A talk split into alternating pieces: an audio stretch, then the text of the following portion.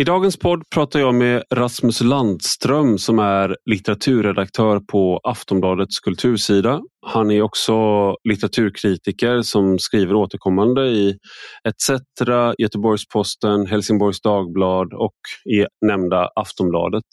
Han är också författare och hans senaste bok var Arbetarlitteraturens återkomst.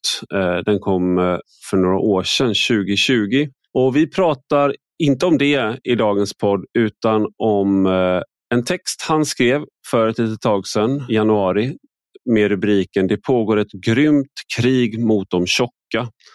Texten handlade om bland, bland annat hans egen eh, syn på sin kropp, om eh, hur han blev vad han beskriver som mullig när han var tio år och sen hans kamp med övervikt under ganska många år. Det handlar också om hur vi i samhället ser på överviktiga feta och eh, hur ätstörningar uppstår i det här samhället där eh, över 50 procent av den vuxna befolkningen har övervikt eller fetma.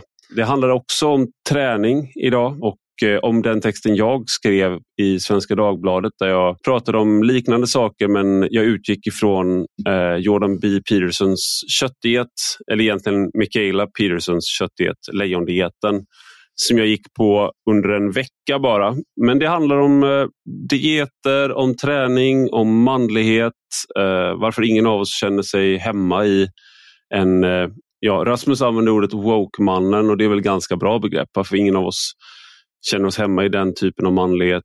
Det handlar också om bänkpress, vad vi tar i bänkpress och om hur styrketräning är ett sätt att både kunna vara så att säga maskulin kanske, eller få ut aggressioner utan att för den sakens skull vara toxisk, som de säger. Men nu till dagens gäst.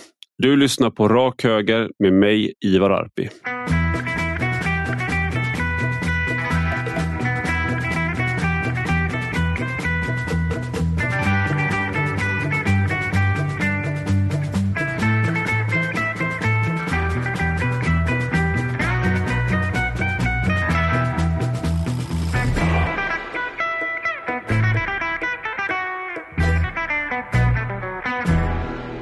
Välkommen Rasmus Landström till Rak Höger. Tack. Du, eh, vi pratar för, jag tror det är andra gången. Första gången som vi pratade, då var det för jag ringde dig, eh, eller jag bad att få kontakt med dig eh, för att jag läste en, text av dig som jag tyckte var väldigt bra. Som jag, fick, jag skickade till folk men jag fick också den skickad till, till mig från flera av varandra oberoende, som man säger. Och Den hade rubriken det pågår ett grymt krig mot de tjocka. Och så var ingressen som fet betraktar man sig som lat och osmaklig och samhället nickar instämmande. Vi kommer gå in lite djupare på det successivt sådär, men vad menar du med att det pågår ett krig mot de tjocka? Ja, men man skulle väl kunna säga att liksom, riktigt feta människor, eh, de befinner sig i en slags alternativ dimension i samhället. De trakasseras på eh, arbetsplatser, i sjukvården, i media. Såg till exempel en undersökning eh, av bilagomslag till Aftonbladet eh, och Expressen. Alltså, mm. Aftonbladet är ju min tidning då. Och det visade sig att 66 procent av de här omslagen hade viktrubriker. Mm. Så om man tittar på så här arbetsplatsdiskriminering så diskrimineras sju av tio tjocka människor på anställningsintervjuer. Det är ju liksom helt horribla eh, siffror. Och eh, finns det, en, eh, finns det en undersökning som är några år gammal som visar att eh, 17 procent av männen och 24 procent av kvinnorna skulle offra tre år av sitt liv för att bli smala. Det är väl typ det man gör om man äter bara kött till exempel. ja, Eller kanske, kanske, kanske tio år. Ja, ja, möjligen. Nej, men, och jag bara insåg att jag, när jag liksom undersökte de här sakerna så insåg jag att jag förstår de här personerna som, som är beredda att göra det. För jag har mm. själv varit eh, tjock och det var hemskt. Alltså vi sitter ju inte i samma rum nu, tyvärr. Vi, skulle, vi, vi försökte få till det vid några, några tillfällen men eh, vi har gemensamt, då, inte med varandra, men vi har gemensamt sju barn. Så det, vi, det har varit vabbar och sjukdomar och sånt. Eh, så det lyckades inte. Men jag ser ju på dig nu att du inte är tjock nu. Det är ett väldigt laddat ord. Ja. Så, och, och, väldigt också personligt vad man menar med det. Jag har en, en av mina bästa vänner som har varit atlet eh, hela livet. Mm. Han med, säger att han är tjock när han inte ser liksom alla, när han inte har tydlig muskeldefinition på alla magrutor. Och, och, Han verkar alltså på ett subjektivt plan så lider han väldigt mycket av det. Sådär, när, när det är så för honom. Men ingen annan skulle säga det. Men det, så det, det är ett laddat ord. Ja, det är ett laddat ord. Så, Men du berättar liksom om, om dig själv då i texten också och mm. eh, att du blev mullig eller liksom som du beskriver när du var tio år. Mm, en, kompis, en kompis till dig. Jag har också använt ordet, det, det, känns som att man kan säga mullig om sig själv som barn men det är liksom inte mm. någonting man säger om sig själv när man är en vuxen man kanske. Mm. Sådär. Det är lite gulligt på något sätt. Ja, ja. Jag brukar tänka att man kan liksom få det där ordet lite mera avladdare så att säga. Mm. Jag tänker att man kan använda det. Att det inte behöver reclaima vara... tjock. Ja, reclaima tjock. Lite grann. Ja. Men du, då var det också en kompis till dig som kallade dig eh, Grisen. Och vad hände då? Alltså, för, vad, vad hände med dig när du, du är tio år och märker det här och någon utifrån inte bara märker utan också börjar eh, liksom reta dig för det? Så att säga. Vad, vad sätter det igång? Det, det hände två saker. Dels så började jag titta på min kropp på ett nytt sätt och liksom dra i fettvalkarna framför spegeln. Och liksom notera vad jag åt på ett helt annat sätt. Och så. Men sen hände en annan sak också som jag blev, som är kanske mera liksom både skrämmande och intressant. Och Det var att jag började inbilla mig att jag var lite dum, att jag var trög, liksom långsam, lite korkad. Mm. Eh, och så. Det vet jag ju idag att jag inte är, men, men jag var under liksom, stora delar av min uppväxt så var jag övertygad om att jag var det. Och, så, och Det kanske också hängde samman med att jag liksom skämdes för att min, min liksom tjocka kropp eh, och så att jag var så upptagen av den i sociala situationer. Den liksom handikappade mitt intellekt på sätt och vis. Men och så, jo, just det, en sak till hände också. Det var att jag började tänka att alla problem som jag hade, de skulle lösas om jag blev smal, om jag gick ner i vikt. Mm. Ja, som sagt, ja. Så jag har varit i den här alternativa dimensionen. Jag har varit liksom på andra sidan i den här liksom väldigt eh, segregerade eh, staten som vi befinner oss i, där vissa är smala eller liksom normsmala mm. och andra är tjocka. Alltså jag har varit på båda sidorna. Om man en gång har varit det så tänker jag antingen, man, kan reagera på olika sätt. Och så där, men i ditt fall och med tanke på den empati du skriver den här texten med, annars ser det ju och En annan strategi är ju att man eh, kan tänka att vadå, det, är, det, är, det är bara att göra som jag gjorde och mm. gå ner i vikt. Alla kan. Jag vis, mitt exempel visar det. Men det är ja. inte riktigt det du säger. Utan, men du går ju vidare sen då. Först var du tio år, då upptäckte du det här, vad man ska säga. Sen liksom hoppar vi några år då i texten där, där du blir 17 år och du skriver så här. Då, jag drack extremt mycket sprit och hamnade ofta i slagsmål. Mm. På dagarna umgicks jag med en halvgangster utanför Tidaholm som hade ja. ett guldpläterat knogjärn i fickan och en gigantisk pitbull. Här är en sån där, om man stannar där bara och så ska man tänka sig hur ni var och vad ni pratade om så, ha, så får jag en bild, alltså om man inte vet. Då, eller så här. Men kan du berätta vad ni pratade om, vad ni faktiskt pratade om med varandra? Ja, framförallt så pratade vi om liksom bantning och träning. Ja. Så vi hade ganska, vi var ju ganska macho båda två, då, men vi hade väldigt mm. ska man säga, kvinnliga, kvinnligt konnoterade samtal.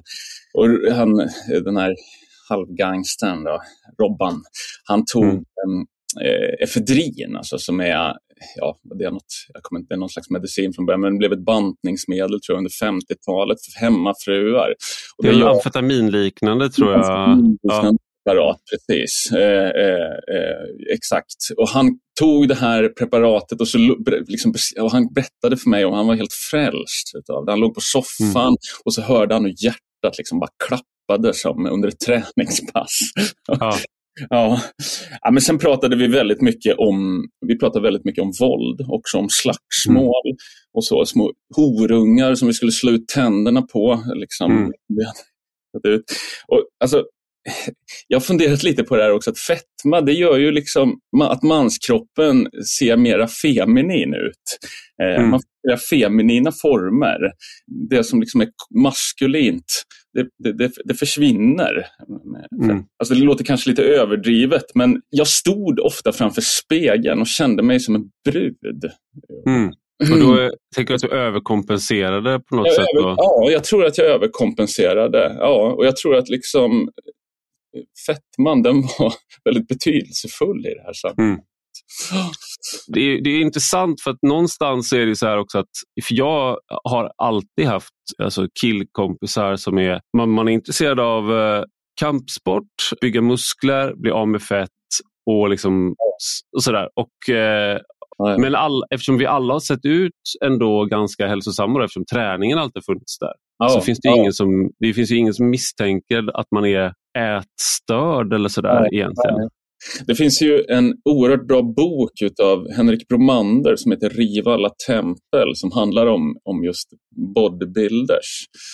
Bodybuilders mm. som är huvudperson. Och när jag läste den så bara slog det mig så här, gud det här är ju en skildring av en liksom gravt ätstörd människa som är liksom mm. totalt upptagen utav, utav att äta rätt och, och liksom, eh, bara att vi inte, man tänker kanske inte på en sån person som ätstörd på grund av att han äter tre kycklingar till middag. Liksom. Men ingen ja. sås och inget ris överhuvudtaget. Just det. Mm. det, man, måste så här, man måste få bort allt fett på kroppen men behålla maximalt med muskler inför. Ja, ja, ja precis. Jag mm. känner igen mig i det också. Eh, så. Jag, tränar, jag har tränat i mina dagar. Jag har lyft tungt på gymmet. Liksom. Jag gör väl fortfarande det i någon mån kanske. Att jag, är, ja. jag har det fortfarande, det är möjligt. Du berättar om eh, att du, du gick ner 40 kilo då och eh, det är ju, du är väl en ganska så stor liksom, eh, person i, kroppen så att det är 40 kilo är liksom procentuellt sett kanske är ungefär som att gå ner eh, 10 kilo om man är en liten kvinna ja. kanske. Men ja. eh, liksom, hur gjorde du för att gå ner de här 40 kilona och, och hur har det gått eh, sen efter det så att säga? Ja, det, det, här är ju ganska länge sedan som, det, eh, som jag gick ner och sen har jag faktiskt, jag har varit, nu ska du säga så, att 80-90 procent av de som bantar, de går, efter, inom fem år så går de upp den här vikten som de har gått mm. ner. Men jag har varit en av de ja, lyck, lyckligt lottade får jag väl säga, även om det känns fel att säga på det sättet. Men, men, mm. men jag, jag har liksom eh, kunnat, jag är, jag, jag, är inte särskilt överviktig längre. så att säga. Mm. Ja, det som hände var att jag blev väldigt olycklig. Det började väl med att jag blev olyckligt kär och slutade äta. Mm. Men det som, det som är intressant i det här sammanhanget är att, att jag liksom tappade aptiten som man, som, man, som man gör när man är olyckligt kär. Eh, men det utvecklades sen till en ätstörning, till en massa rutiner kring, kring, kring ätandet och så. Efter klockan mm. fem får jag bara äta äpplen äpplen eller bananer efter eh, och så. Jag får, om, om jag äter godis en dag, då måste jag hoppa över en måltid en annan dag. Såna helt ja. sinnessjuka saker. Eh, finns liksom djupt inkodade i hjärnbarken fortfarande och så. Jag kan känna liksom hur de sätter igång om jag, om, om, om jag, inte, är, om jag inte är försiktig. Eh, eh Har du med dig äpplen när du går bort på middag nu för tiden? Nej, så här, nej. Påse, påse äpplen så här, om det är middag efter fem? Nej, nej, nej. Det, det, det, har jag inte. Eh, det, det har jag inte. Jag, jag, har liksom kanske lite lyckats med att ta mig ur den där ätstörningen också. Men den, alltså, ätstörning är den mest dödliga utav de psykiatriska diagnoserna. Så det är ju mm. liksom, ja, verkligen att leka med elden, att gå ner i vikt mm. med hjälp av rutiner. Jag har ju skrivit, som jag sa i den inledande monologen och eh, mm. även när jag välkomnade dig. Jag skrev en text i Svenskan då och då var det ju att jag skulle testa Jordan Peterson-dieten och bara äta kött, salt och, och dricka vatten i en vecka. Och egentligen skulle det vara minst sex veckor men de tyckte det var oetiskt då att eh, på svenskan att låta ja. mig göra det. Och jag, hade väl liksom så här, jag tycker väl inte att det är så en så rimlig diet så jag var ganska okej okay också egentligen. Men jag tyckte också att det var lite futtigt med bara en vecka. Liksom. Men eh, då, då hade de ju Elsa, eh, min redaktör, Elsa mm. Westerstad, som, är, och, som jag, hon är jättebra redaktör. Men såklart, när, när det gäller sådana här saker så har ju väldigt, eh, man får uppfattningar av liksom, om någon utifrån hur de ser ut och beter sig. Och jag är ju såklart inte någon som kanske avger en eh, ätstörd vibe, så att säga. Medan eh, nu är Stina Oskarsson öppen med att hon har ano, anorexia. Men annars skulle man liksom, en sån person kanske man skulle ha mer, kanske ha lite mer så här, närma sig med lite mer försiktighet. Så här. Men då har hon i alla fall frågat en, eh, en annan kulturskribent, en kvinnlig kulturskribent här, först om hon kunde testa det. Och då hade hon ju sagt att hon måste avböja för att uh, hon var rädd för att trigga sin ätstörning. Och då så sa Elsa till mig då så här, så därför frågar jag dig. Och det fanns liksom inte en tanke i hennes huvud på att jag skulle kunna vara en sån person. Och då är Det så här lustigt, det var precis när Elsa hade börjat, så här, men jag, jag började på svenskan lite innan henne. Och Jag gick ju ner, eh, tror det var eh, 30 kilo något sånt där på fem månader när jag var på svenskan. Oh. Eh, så att man ser liksom på mina byline-bilder där. Och nu då så har jag ju, liksom, så att säga, man skulle kunna säga att jag har en ätstörning igång just nu, skulle man kunna säga. För att jag har just en väldigt strikt disciplin. Mm. Och precis som du sa, där då, om jag äter eh, ditten eller datten, ja, men då hoppar jag över en måltid dagen efter. Eh, men det finns så fina ord, man kan kalla det ätfönster. Du kan kalla mm. det liksom, eh, Så du har liksom en, eh, en vokabulär för att dölja de här sakerna också. Men, men jag, jag tänkte där med att du, du gick ner 40 kilo och du ändå lyckats hålla det borta. Du tatuerade in någonting också som för att fira det här. Eh, du har ju fler tatueringar men det här tatuerade du in då, mig äger ingen, inte ens jag själv. Just det. Ja, ett citat av Gunnar Ekelöf är det. Jag ska bara säga en sak först, att det här med ätfönster och, och mm. disciplin som man har. Alltså det, det, vi lever ju i ett dietsamhälle eh, där det är otroligt mycket fokus på, på att man ska äta rätt och, och mm. Äta framförallt för att inte bli ohälsosam är det väl idag. För, om vi går 20 år tillbaka i tiden då är det att du inte ska vara tjock. Liksom. Mm. Jag skulle säga att det är, det är egentligen helt sunt att vara ätstörd i det här samhället som vi lever i. Och det kommer jag ihåg att du skrev i den här texten också om lejondet. Jag vill bara understryka, jag tycker det är en viktig sak att säga. Men eh, det här eh, citatet då. Eh, eh, ja, alltså så här är det ju att eh, fettcellerna som man har i kroppen, de står ju i kommunikation med hjärnan via olika hormoner. Eh, eh, och när man, det som händer när man bantar, det är ju att fettcellerna töms på innehåll, alltså de försvinner inte. Eh, utan de ställs i ett slags sparläge. Alltså, kort sagt så bestämmer vi inte själva över vår vikt. Det var väl det på något sätt som jag försökte uttrycka med det här citatet. Mm. Eh, eh, och så. Och det, verkligen... det, här klassiska, den här klassiska studien av folk som var med i Biggest Loser. Va? Ja. Att, eh, det man kunde se var att ja, men, först är det otroligt eh, tragiskt då att jag tror att alla utom några få går upp all vikt igen om flera går upp eh, mer. Och. En sak man kunde se var att förbränningen, alla människor har liksom en grundförbränning och den sjunker när man går ner i vikt för att eh, eh, kroppen vill tillbaka till liksom, sin setpoint eller vad säger man på svenska. Ja, och, och då har du de här fettcellerna kvar också från när du var eh, mer överviktig så det går också mycket snabbare av den anledningen att gå upp vikten igen.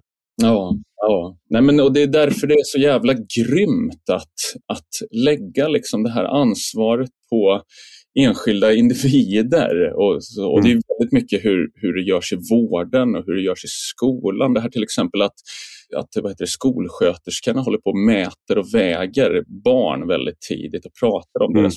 Det tycker jag ärligt talat att man skulle skita i. Mm. Eh, och så. Jag tycker inte att distriktsläkarna ska hålla på påpeka att eh, män och framförallt kvinnor då är överviktiga om de kommer och söker för ett annat problem, vilket, mm. vilket det finns väldigt mycket vittnesmål om att de gör. Jag tänkte göra, vi ska ta upp Göran Greider för att han eh, skrev i ett självutlämnande reportage i Ordfront 1999 ja, att vi borde införa en fettskatt. Sen gjorde Danmark det typ 2003 tror jag det var. Något där. Och, då, och Det var precis när han hade börjat som eh, chefredaktör på Daldemokraten. Oh. Han vägde 126 kilo som mest. Sen gick, skulle han, hade han mål att gå ner till 90 kilo. Och Han skrev i det här reportaget då så här att i de fattigaste länderna är inte problemet längre svält utan övervikt, vilket då när han skrev det var nog en ganska stor nyhet för folk att det var så. Nu kanske det är mindre av en nyhet. Men sen eh, spolar man fram till 2016. Då förespråkade han istället en sockerskatt. Och, eh, jag försöker inte håna och göra en grej i det nu. Eh, för att, utan jag tror att han har varit ganska, både det här och först fettskatt, var så man pratade då, sen sockerskatt för att det är så rönen ser ut nu. Då. Men reaktionerna vill jag komma in på här då, för att vid båda tillfällena och över tid så särskilt då från det håll som jag själv kommer ifrån, alltså så här, liberalt, borgerligt eller sådär, eh, så, så säger man istället att men, eh, skärp dig och ta lite ansvar. Avstå. Var inte så lat Göran ungefär. Och jag tänkte höra vad din, din tanke kring hur vi pratar om, eh, om det här. Eh, liksom, är det någonting vi kan lösa på individuell nivå eller var, var finns lösningar så att säga? Ja, ja det, det, vet inte jag ska jag säga först och främst för att det här, det här det är ett sånt monumentalt problem. det här. Och Det finns två dimensioner av det också. Det ena är ju att alltså, fetma är ju ett stort problem i samhället. Man ska inte säga något annat. Alltså. Det, det tycker jag är viktigt mm. att understryka. Och jag är helt övertygad om att när de här skolsköterskorna står och vät, mäter och väger barn så, så är de högst medvetna om liksom den, den psykiska ohälsa de kan skapa genom att göra kommentarer. Eh, och så är de samtidigt, har de liksom i andra, liksom, från andra hållet så liksom trycker de här rönen om så här, eh, diabetes, eh, hjärt och kärlsjukdomar. Mm. Så det är, alltså det, är ett verk, det är ett verkligt dilemma det här. Det, det, jag tycker det är viktigt att understryka det. Jag skulle dock säga att psykisk ohälsa är ett större problem än fetma i, i, i samhället. Mm. Eh, och så. Och en, jag ska inte ösa siffror här, men mellan 2000 och 2018 så, så vad heter det, fördubblades ätstörningsproblematiken globalt. Det är ganska skräckinjagande siffror. Alltså. Och det var, men det var inte liksom så anorexi och bulimi eh, främst, utan mer diffusa ätstörningar. Kanske mm. det som du, du och jag hade då mera. Eh, och det, ja, och så vill jag återigen understryka då att ätstörningar är jävligt, jävligt farliga. Det, det, mm. det är den mest dödliga av de psykiatriska diagnoserna. Och så. Man, kan ju läsa, man kan ju läsa den här Sara Meidels bok till exempel eh, om det. Nu har jag tappat bort titeln från den, men som har varit omdiskuterad på kultursidorna. Här. Man kan läsa Isabella ut, ut ur min kropp Just det. Man kan läsa Isabella Nilssons eh, bok eh, Nonsensprinsessans dagbok eh, som också skildrar ätstörningar på ett väldigt bra sätt. Eh, och, eh, Men det här är, ju, det här är också så skillnaden mellan för det, någonting jag känner när jag säger så att jag är ätstörd, det, det är ju att det jag försöker säga med det är egentligen just att samhället, alltså vi, vi lever i en matmiljö som ja. gör att det är väldigt svårt att ha ett naturligt och eh, så här, bara lugnt avslappnat förhållningssätt till mat. Oh. Alltså ö, överflöd och som tillgång till det som våra kroppar kanske hade väldigt svårt att få för länge sedan och nu har vi eh, för mycket av det. Oh. Och det är väldigt, på väldigt kort tid så vi har inte hunnit anpassa oss till det. Nej. Men samtidigt så är det ju då som Sara Meidel har haft anorexia. Stina Oskarsson har pratat om det, sin anorexia och jag har liksom sett det i, i väldigt nära mig hur Alltså hur nära döden människor som stå, stått mig nära har varit i anorexia. Oh. Och där är ju inte, liksom, det är, det är för mig någonting, där är ju inte jag och eh, det är liksom inte samma sak. Det är däremot att det är så att säga en, eh, ett sätt att berätta att det är liksom det här samhället är ätstört på många sätt. Och att 60 procent av då annonsbilagor handlar om de här sakerna oh. visar ju liksom att ja, men jag, jag vill ju veta liksom, kan det här superbäret vara lösningen? på mm. Liksom, är det gojibär som kommer lösa det här? Eller? Eh, liksom, ja, och man vill ju veta. liksom. Jag kallade min artikel eh, eh, det för att vi lever i en apartheidstat. Alltså. Och så, det finns faktiskt väldigt mycket studier som visar på att det, det som då brukar kallas för viktmobbning, att det är ganska jämförbart med att eh, utsättas för rasism. Det finns mängder av siffror som, som understryker det här, liksom psykisk mm. hälsa och så. Eh, Sen är det där också intressant för det sammanfaller ju också ibland. Ja. Alltså som att eh, det är ofta, som i USA, att eh, vissa grupper drabbas hårdare av de här sakerna ja. på grund av tillgång. Alltså som svarta i USA till exempel är, ja. har mer problem med de här sakerna med diabetes och um, fetma. Och för att det korrelerar med fattigdom så det blir liksom en dubbel det här, nu börjar jag närma mig någon slags intersektionell analys. här. Ja, ja, ja. men, eh, ja, men det är en, eh, jag tror många kanske blir provocerade av att man gör den jämförelsen. Just för att de anser att eh, men, rasism är ju för att det är någonting du inte kan påverka själv. Men det är bara att gå ner i vikt. Ja. Ät, mer, grö Ät ja, mer grönsaker. Nej, ja, ja, Det är ju inte så. Man, man, man, äger, man, liksom, man äger inte sig själv i den bemärkelsen. Man, man har mm. inte kontroll över det där. Det, det, det finns en massa människor som nog som liksom, det finns inga möjligheter överhuvudtaget för dem att gå ner i vikt på grund av att deras liksom, eh, fettväv och hjärna är konstruerad på ett visst sätt. Och så, mm. så jag tycker, det är klart att man kan vara, jag förstår att jämförelsen är känslig, men jag tycker ändå att den är på sin plats. Eh, jag vill mm. ändå försvara den. Och så. Men, eh, och en skillnad också gentemot rasism är ju att eh, rasism pratar vi om mycket. Så. Däremot så pratar vi inte särskilt mycket om viktmobbning faktiskt.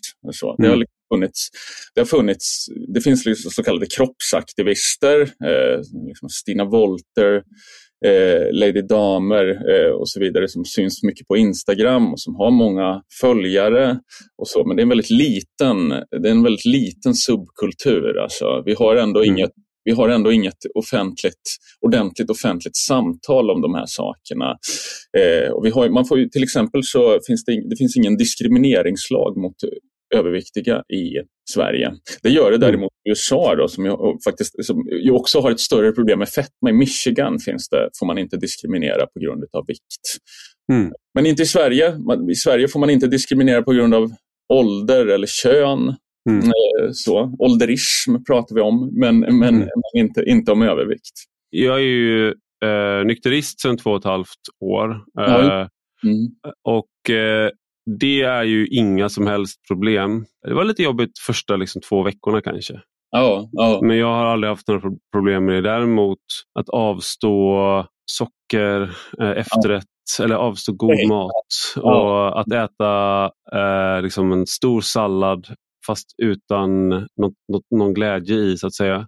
Ja. Det, den delen är svår för att det är så, så intimt förknippat med vad det innebär att vara människa och inte bara vara med som individ ja. utan också att dela med andra, att så här, bryta bröd med andra, att äta ja. en middag tillsammans. Och då att, vara, att äta någonting gott, det är ju en sån njutning och att göra det tillsammans. Och då är det ju ofta så här, ja, men, kött, det är någonting som kanske innehåller fett, mm. Det är någonting, och sen gärna en efterrätt också så man sitter liksom och delar på det här. Ungefär som att man, eh, ja, men man, man, man, det är en upplevelse. Och då att avstå från den delen, att avstå ja. från allt det där och ställa sig utanför det. Liksom, sitta där med sin selleriskälk eller någonting istället.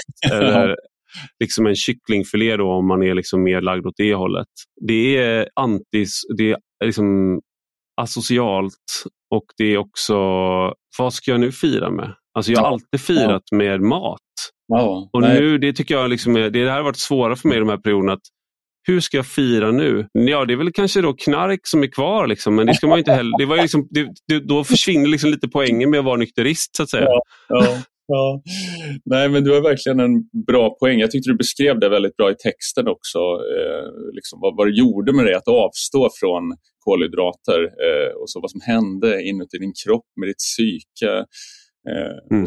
Och, och, och, jag menar, det är I samhället som vi lever i idag så tenderar ju dieterna att bli, vara väldigt extrema. Just det här med att mm. avstå från kolhydrater. Det är ju liksom sjukt egentligen att göra mm. det. Jag håller helt med och det är det jag gör. Och det är ja. också den, av alla som går på dieter så är, en, ja. är den mest populära dieten det är ja. LCHF. LCHF, ja, som är ju ganska lik den där egentligen. Ja, och det är det jag, det är det jag gör nu då efter den här köttdieten. Att jag, jag, jag började inte med kolhydrater igen men jag började med liksom grönsaker och, och sådana saker. Och det, en anledning är väl helt enkelt att många, mångas hjärnor triggas väldigt mycket och av att äta kolhydrater. Det är väldigt gott att äta smörgåsar och det är väldigt gott att äta ris och pasta och det är väldigt lätt att äta för mycket av det. Men det är svårt att liksom klämma i sig en biff till. Ja. Man, är, man blir väldigt nöjd. Liksom. Nej, men det som är intressant här, eh, att när jag växte upp, då pratade ju eh, framförallt äldre kvinnor pratade väldigt mycket om att de banta. Och så. Det är mm. inte så många som gör det idag. Det är inte så många Nej. som säger att de bantar längre. Däremot så går, alltså, för, alltså två tredjedelar av min bekantskapskrets går på någon diet.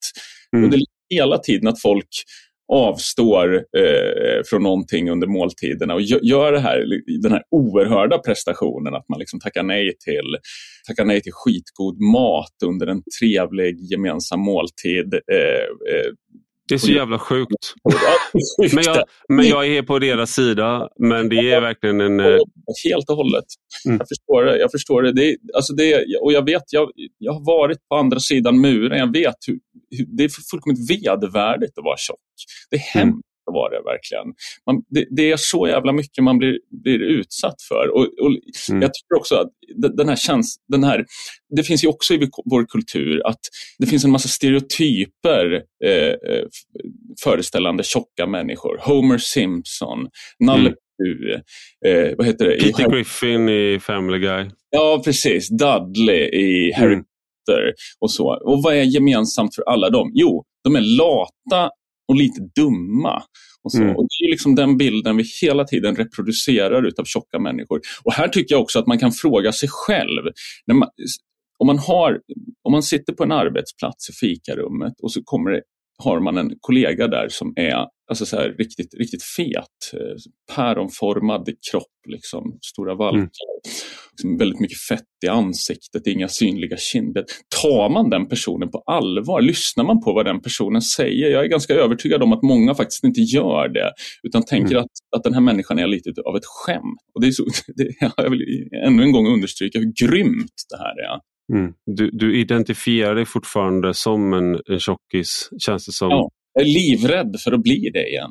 Ja. Eh, jag vill inte det här tycker jag också är en dubbelhet i det för att man är å ena sidan så det är det här som kroppsaktivisterna pratar om också då att om, om, om vi då hela tiden jobbar mot att själva bli det och håller mm. på sådär. Samtidigt ja. som man kanske säger att man ska vara tolerant mot eh, människor som är överviktiga.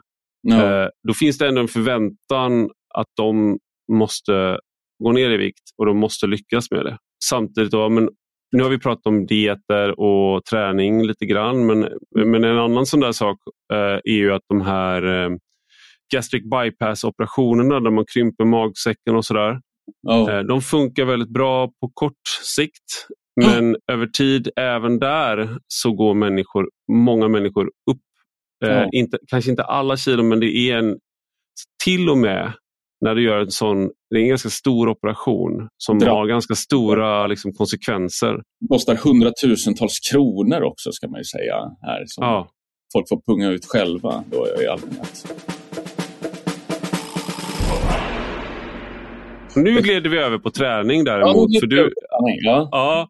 för du har också någonting som vi, vi liksom delar ett intresse för är ju träning och styrketräning, och muskler och manlighet och sådana saker. Och du, du skrev en text om eh, det har ju varit väldigt många, jag vet inte vilken i raden av debatten det var, men om män och jämställdhet och sådär. Och eh, Du tog särskilt då i den här texten eh, liksom spjärn mot hur inte Chavez Perez hade skrivit liksom, om manlighet. Att det, han gjorde liksom ett totalt avståndstagande från allting som kunde andas traditionell manlighet eller, ja. eller sådär. Och, eh, ja, vad, vad, vad, var liksom, vad är ditt problem med, med det? Eh, är det inte det som är lösningen på jämställdhet och på problemen med manlighet? Då, att vi blir mer, liksom, att vi tar bort alla de toxiska sakerna ur oss? ja, det var en jättebra fråga och det här tror jag för min del är det nog kopplat lite grann till övervikt och just det här som jag sa i början med liksom de feminina formerna som man får av övervikt och så att liksom maskulinitet och manlighet har blivit viktiga för mig. Det låter kanske fånigt när jag säger det, och så. men jag har också liksom, jag har gått, gått, hos, gått i terapi och pratat om de här sakerna och um, eh, liksom ändå tycker jag fått en ganska nyanserad bild av av min maskulinitet eller min manlighet så att säga. Och så jag känner väl att jag kanske inte har ett jag har inte ett behov av att liksom helt ta avstånd från de här maskulint destruktiva sidorna hos mig själv. Så, de är ett jättestort problem i samhället med liksom våld mot kvinnor och så vidare. Men, men, men jag tror också att aggressivitet det kan liksom användas i skrivande eller träning för all del. Mm. Det, I mitt eget liv eh, så, så, har det varit något... Jag, jag kan liksom inte ta bort aggressiviteten för min del och jag känner mig inte hemma i den här, ska man kalla det för, i den här woke-manligheten som inte Chavez Perez beskriver. Då. Jag, mm. den, den, eh, det betyder inte att jag har något slags hypermaskulint ideal på, no, på något sätt. Så. Samtidigt när jag var tonåring och lyfte tungt på gymmet så hade jag liksom kajal under ögonen. Eh, så mm. det som komplext. Ja. Men jag, jag, tänker, du är ju då en litteraturredaktör på Aftonbladets kultursida. Det är ju liksom en, eh, en miljö, upplever jag, när man är, rör sig med de här intressena, alltså skönlitteratur. Alltså ju närmare du kommer de där humaniora, ja. ju mindre eh, ju starkare är förväntan på att alla de där sidorna av en ska skalas bort. Det är ja. min erfarenhet, jag vet inte om du delar den? Eh, jo, eh, när jag var yngre tyckte jag väl, eh, upplevde jag framförallt att det var så. Jag upplevde det kanske som att det fanns en press på att ta till sig allting vad liksom queer-teori hette och så. Eh, och, och, och, Det fanns en del liksom feministiska dogmer som jag hade hade vissa problem med. Och sen liksom också på ett privat, individuellt plan så, så, så har jag själv aldrig känt att jag vill liksom se ut som det där idealet eh, som, som fanns, liksom woke-mannen mm. utseende. Och så har jag liksom alltid tyckt att det är snyggt med muskler. Och, Mm. När, det här, när det blev liksom trendigt att se ut som en skogshuggare. Du har ju på dig en eh, sån eh, alltså, skjorta nu när vi pratar och jag har på mig en, eh, en jeansskjorta så vi har uppenbart eh, liksom, försöker anamma någonting här. Ja, men samtidigt så jag, är, jag, liksom, jag betraktar mig själv som feminist eh, i grunden. Jag tycker också det finns en väldigt bra bok av Ebba Witt eh, Bratt Ebba Witt-Brattström som heter Stå i bredd som handlar om feministisk litteratur under 70-talet och där finns ett kapitel om männen som liksom omprövade mansrollen i den här eh, i, den här liksom, i det här feministiska klimatet. Då. Eh, Sven Lindqvist, Henrik Tipp, mm. P.O. Enquist till exempel. Ingmar Bergman för all del också, sin Laterna Magica ehm, eh, och så. Och, och, och, så det är ju, att vi kan sitta och prata om de här eh, sakerna på det här sättet, det har vi ju, det har vi ju liksom feminismen att tacka för. Det tycker jag också är viktigt att understryka. Men jag tänker på, eh, det var ju andra som skrev om de här sakerna när du, som, så att säga, som svar på din text. Och jag vet att eh, en sak var ju just den här alltså att det finns en eh, cyklande, cyklande män i Lykra. Nu vet jag säkert det är flera som cyk, cyklande män som lyssnar här och det är inget fel ja. på det. Det är absolut inget fel på att vara en queer-man liksom heller. Det har jag som inga som helst problem med överhuvudtaget. Utan jag bara säger, säger att jag tycker att mansrollen måste vara öppen öppen. Det måste finnas många olika sätt och det måste finnas plats för de som kanske uppskattar de liksom klassiska manliga dygderna.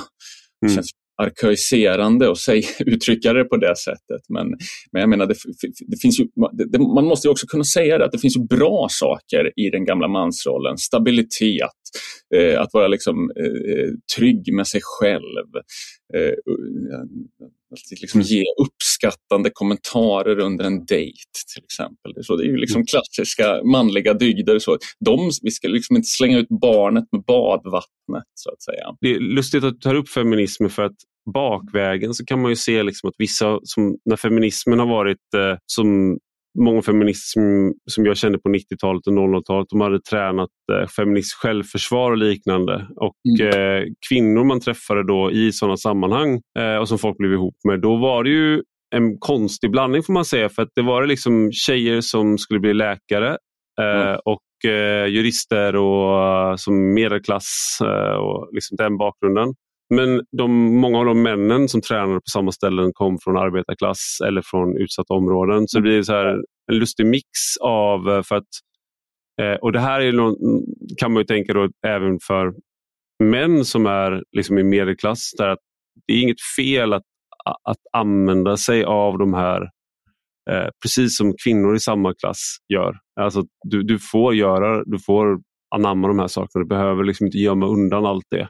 Mm. och Det tycker jag det finns en sån tendens till i att man, man blir eh, jag har fått väldigt mycket kommentarer om, eh, om man är, har, är i debatter och sånt där. Att man måste vara, ska vara så otroligt snäll Mm. Och om man inte är det så får man väldigt mycket kommentarer från eh, alltså människor som vill en väl. Att ja, ja. Du kan inte, du får, måste, så här, du måste le, du måste så här. Eh, och hade man sagt det till eh, och samma sak när man tar bilder, byline-bilder, så jag, ska jag alltid le jättemycket. Jag ska se ut som en fåntratt allra helst. okay. Medan de eh, kvinnliga kvinnorna då, i, på de redaktioner jag jobbar på när vi har tagit bylines, de Nej. ska se allvarliga och kanske lite arga ut. Bestämda. Ja. Uh, och Det är såklart bygger, bygger på den här tanken om att kvinnor ska vara att vi, vi ska bort från att kvinnor ska vara behagfulla. Ja, ja. Men nu har vi liksom kommit så långt att jag tycker att det finns en förväntan att man eh, eh åt andra hållet eh, i, I alla fall i de miljöerna jag rör mig att man ska vara så otroligt eh, förbindlig och liksom, sällskaplig och, och sådär. Att man, ja, som man... jag förstår. Jag, förstår. Alltså det, ja, de, jag har tänkt lite på de här sakerna på sistone och det har ju varit en debatt till exempel om mäns håravfall och det är ju folk som, som, jag, som har skrivit helt horribla eh, texter. Eh, om, om liksom tunnhåriga män och hur jobbigt det är att behöva stå ut med de här tunnhåriga männen. Och, och eh, det finns tydligen en kompis som mig berättade om att det finns en kultur på sådana här dejtingsajter där man har som, män måste vara över 1,80 annars är de inte attraktiva. Liksom. Inte under 1,80. Mm. Jag tack och lov 1,87 själv så kanske klarar mig på en sån här dejtingsajt. Men, men, men, men, men, du är även där så är du 1,79 mentalt, precis som med tjocka. lång har jag alltid varit. lång, lång har jag alltid varit. Men, men, men absolut, liksom, det finns, jag, jag skulle aldrig säga så att män är förtryckta eller något sånt. Det, det, är otroligt mycket mer komplext än så. Men det är klart att det finns, eh, det finns liksom, vad ska man kalla det för, mobbingtendenser. Alltså det här med håravfall på män. Det är ju, jag, jag, jag tänker så på min, min morfars tid. Om du tittar på bilder, om du tittar på arbetarpoeten Stig Sjödin som var en väldigt stilig karl. Eh, mm. som var alldeles flintis uppe på huvudet och så hade han liksom väldigt vackert kammat hår. Man ser på honom i övrigt att han är väldigt liksom tjusig.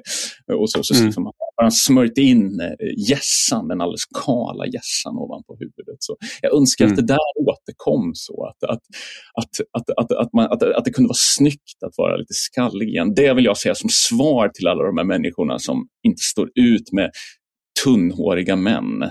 Så mm. att, att ni borde ni borde försöka vara lite normkritiska där. Alltså. Använda den här normkritiken mot, åt ett annat håll än ni är vana vid. Nej, men det finns, det, jag, jag, tycker att det finns otäcka tendenser eh, där faktiskt.